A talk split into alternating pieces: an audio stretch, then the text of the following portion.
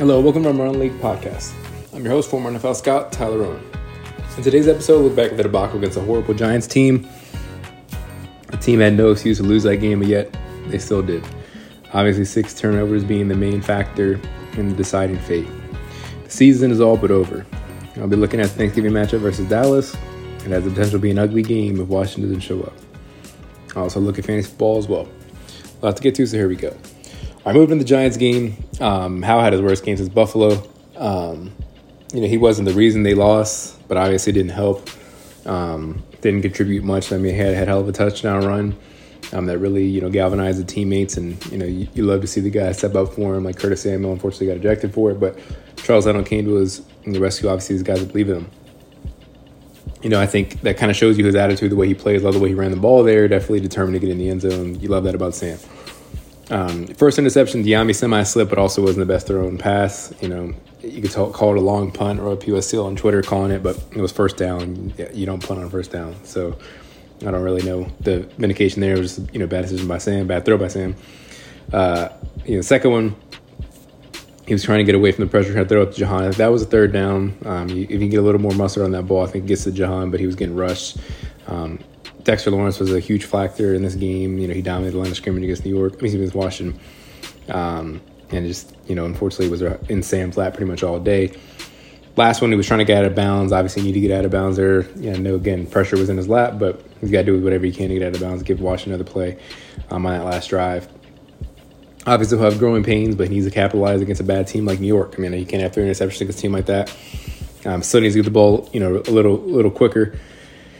It is what it is, I guess. I didn't really want to record this just because how bad this team played. I went to the game with my fiance and I felt so bad, and I'm subjecting her to this horrible organization and team because she was so excited to hope to see them win. I was like, oh, this is a game they'll win, and they let everyone down like they usually do. Just 6 turnovers are you going to lose every time, even though they had 9 sacks. A great effort, but on defense to an extent, front four. But again, the Giants' offensive line's horrible as well. So it is unfortunate the way they came out and showed. Obviously the 3 interceptions, and you had the Logan Thomas fumble, who his second fumble of the year now. Chris Rodriguez Jr.'s fumble was a bad fumble. Yeah, I think that one was the really one that kind of killed it. And they were down for 14-12 at that point in the third quarter. And, after that drive, I think Giants scored a touchdown on that drive, 21-12, and they're in, behind the 8 ball again. So, or even, start the second half with Byron Prinkle, that fumble on the kick return, that gave Washington, I think the Giants didn't get points off of that, but at least took another possession away from Washington, gave Giants a little more momentum again. So, definitely shows how bad of a team the Giants are, though, that Washington had 5 turnovers going that last possession, and still had a chance to win that game. So it doesn't matter. The Giants keep beating Washington. I can't even say they're a horrible team because clearly they're better than Washington or continue to beat them. So it just was a horrible, horrible performance. I'm trying not to harp on it too much before moving on to the Dallas game. They ran the most they had really all year. Brian Arms had a nice game, probably was the best player for them on Sunday. 17 carries, 73 yards, 7 catches, 58 yards. He's really, really growing out of the backfield, continuing to be a force out.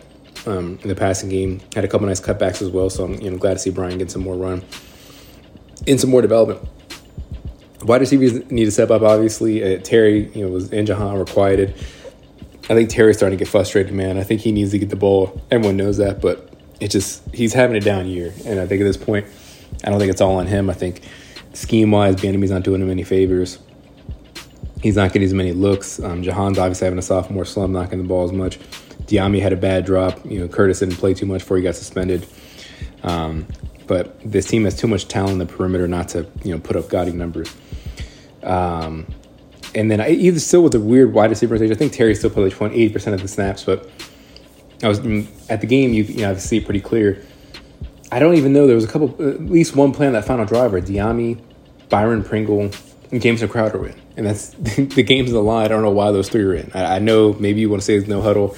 They're tired, but I'm sorry. Those guys are going to be out there. There's all that talk about EB, giving them in the best shape of their life. If that's the case, let's put them out there. It's, your best receivers had to be out in that point of view. In that time of the game. O-line was bad again. I think Leno, obviously didn't do that well against Thibodeau. Larson got his ass handed to him. So did Cosme. So did Chris Paul. But that's the way the offensive line is going to be this year.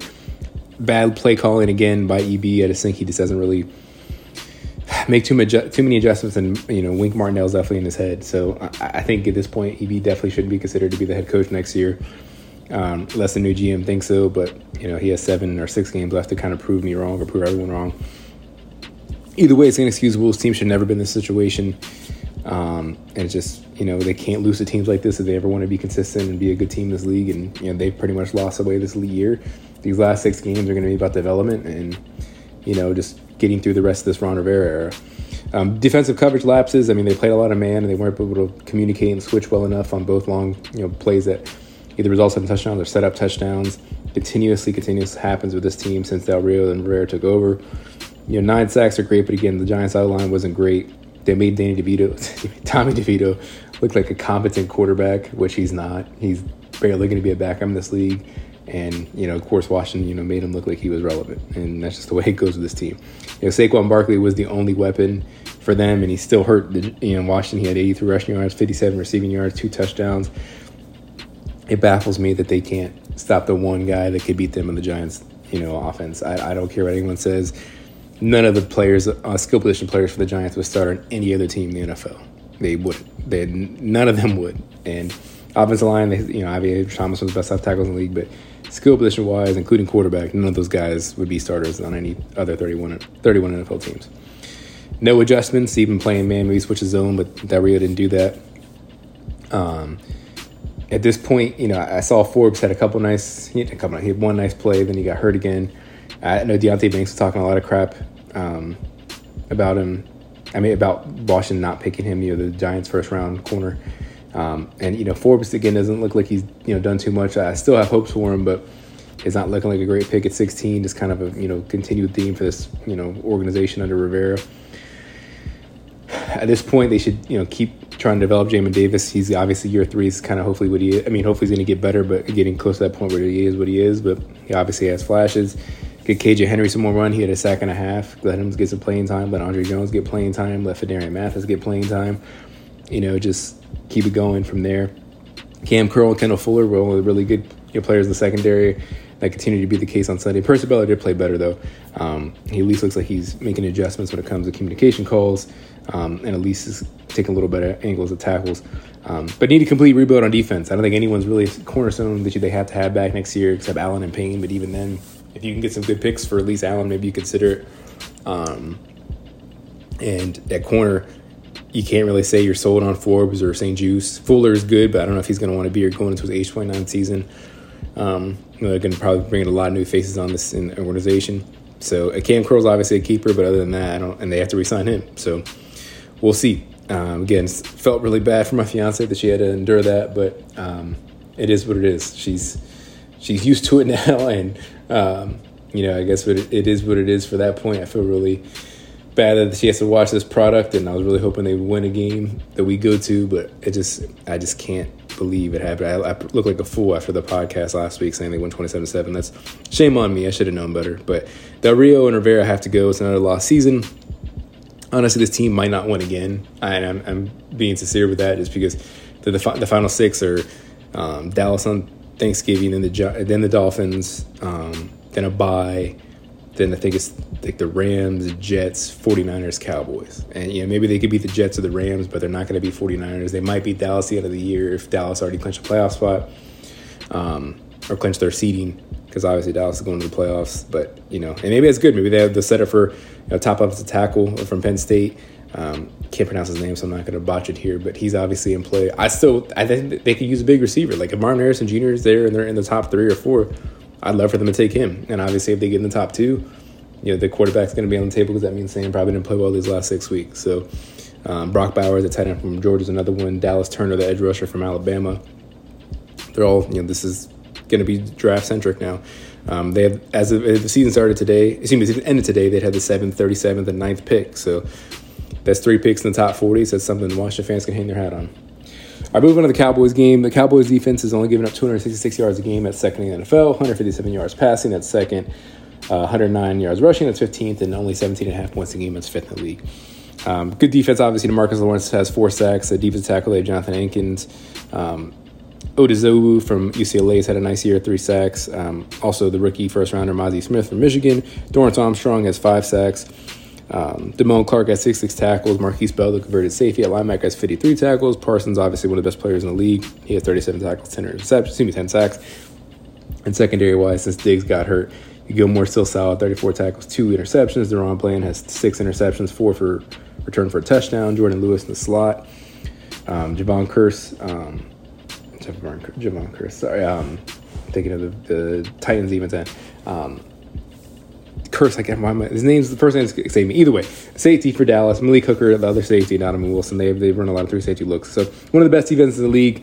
Parsons obviously will wreck this game plan. If Washington can't handle Thibodeau and Lawrence and them and their stunts, they're going to have a long day. I think Dorrance Armstrong is a solid, edge rusher. He's getting better. I think he's in year 5. Maybe some Washington looks to or in the free agency this offseason. Bland's obviously a ball hawk. Gilmore, like I said, so solid, good safeties. Tough matchup. I want to see EB respond. He really is going to have to if he can show that he can maybe be a head coach of this league, whether it's here or somewhere else, or even just continue to be an offensive coordinator somewhere if, it's not going to be here next year. So really just kind of looking for that. I want to see Sam just have a bounce back, give himself to prove himself to a national audience, show what he can do, and really show what a lot of Washington fans have seen this first half of the year. I know he had a really bad game against New York, but I still believe in him. I think he still has a really good, future as long as they can build an offensive line around him and maybe getting some more weapons. I don't think they'll do it this week on a short week, but I'd like to see Ricky Schomburg at center. He's a 3rd-round pick. Let's see what they have in him going forward. Chris Rodriguez Jr. could get some more carries. I'd like to even see Cole Turner at tight end. Like, again, this is about development now. The season's over. I mean, I know it sucks saying that, but I think it is what it is. Try to continue with the run game we did last week, just kind of slow some pass rush, slow Micah down, slow Lawrence and Armstrong down. Quick game for Terry and Jahan. I say that every week. But again, I just don't know if they're going to actually listen and do what they can to really keep some pressure off Sam. But again, I'm just going to say try to keep it respectable. I really don't have high hopes for this game. If they can't beat the Giants, how the hell are they going to beat the Cowboys?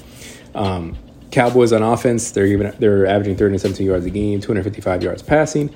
Those are both 6th in the league. 116 yards rushing, that's 12th, and 30.2 points a game, that's 2nd in the league. Dak's having a nice year, 104 passer rating, 2,600 yards passing, 19 touchdowns and 6 interceptions. Also has 2 rushing touchdowns. Tony Pollard is a feature back there now. He has 590 yards and 3 touchdowns. Rico Dowdell is their backup. He has 235 yards rushing and a touchdown. CeeDee Lamb's having a beast year. Had a really dominant stretch of 150 yards and a touchdown, 10 catches, 3 straight games. That got broken last week, but he still has 1,013 yards receiving on 74 catches and 5 touchdowns. Brandon Cooks, the former Texan, Saint and Patriot and Ram, who's been around a little bit, 380 yards on 29 catches, 3 touchdowns. Michael Gallup hasn't really been the same since ACL, but he has 334 yards and 27 touchdowns. Jake Ferguson's developed into a nice 10-end for them. 39 catches, 386 yards, 4 TDs. Good offensive line, Tyron Smith, Tyler Smith, Tyler Bazdez, Zach Martin, Terrence Steele, really good group. Washington's going to have their – D-line's going to have their hands cut out for him, or work cut out for him. Dak, like I said, is having a nice year. The run game has not been as good as it was. Definitely missing that kind of pounder element that Zeke Elliott brought. Lamb's a beast. I've always loved him going back to his Oklahoma days. Hate that he's with Dallas, but he's dominating for them. Other options are underwhelming, so really they need to key on CD. Let Cooks and Gallup beat you. I'd rather have that happen than CD go off for 150 yards again. Have to contain Lamb, like I said. It will be a tough game. I expect Dallas to really have their way. I mean, just again, I'm really down on this team right now. I don't see how any wood could be any other way. Again, might not happen this week, but they need to start playing these young guys. Let's see KJ Henry and Andre Jones again, like I said earlier. I like to see Quan Martin get some reps at this point in the 2nd-rounder. Play him in the slot, play him in the safety, wherever they think he's going to be long-term. It would be nice to see Emmanuel Forbes obviously needs to keep getting run, Fadé and Mathis. Even Jabril Cox, the former Cowboy who's on the practice squad now for Washington, see what he has over David Moe, or at least get him some, some playing time or something. And that's pretty much it, really. And maybe Christian Holmes at corner as well. So let's, again, see what they can do. Hopefully it's not a bloodbath. I want to see them be relevant. Don't want it to be a poor Thanksgiving. I want people to enjoy their meal and still see Washington at least keep it competitive. But, again, it's about the future now. There's 6 weeks left. Let's see what this young team has. It's not going to be with Ron and Del Rio. I don't think they're going to fire him unless they get blown out on Thursday. I think that's not really Josh's style. They respect Ron and what he had to go through these first 4 years. But he's gone, and thank God for that, because they need to move on. And I don't think the enemy's the guy either. I think you're looking at a guy like Ben Johnson from Detroit, someone I really like.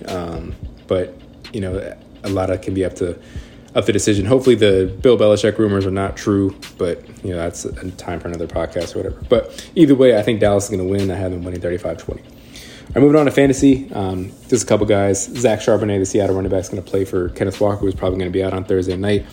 He had 15 carries and 47 yards after Walker got hurt. Jaden Reed, the Packers receiver, he had 4 catches and 46 yards, also had a rushing touchdown. They're at Detroit on Thanksgiving. Buffalo receiver Khalil Shakir, 3 catches, 115 yards on touchdown. Maybe he's finally going to be a receiver to step opposite of Stephon Diggs. They're at Philly on Sunday. And then you have OBJ coming off a nice 116-yard performance last week. They're playing at the Chargers. He's going to have even more of a role now with Mark Andrews out.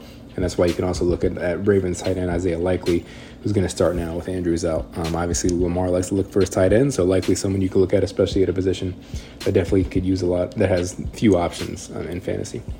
Well, that concludes the Modern League episode. The Commanders are coming off an inexcusable loss to a horrible Giants team. The end is near for Rivera and company. The season is lost, and it's all about seeing what Howell and other young players have going forward.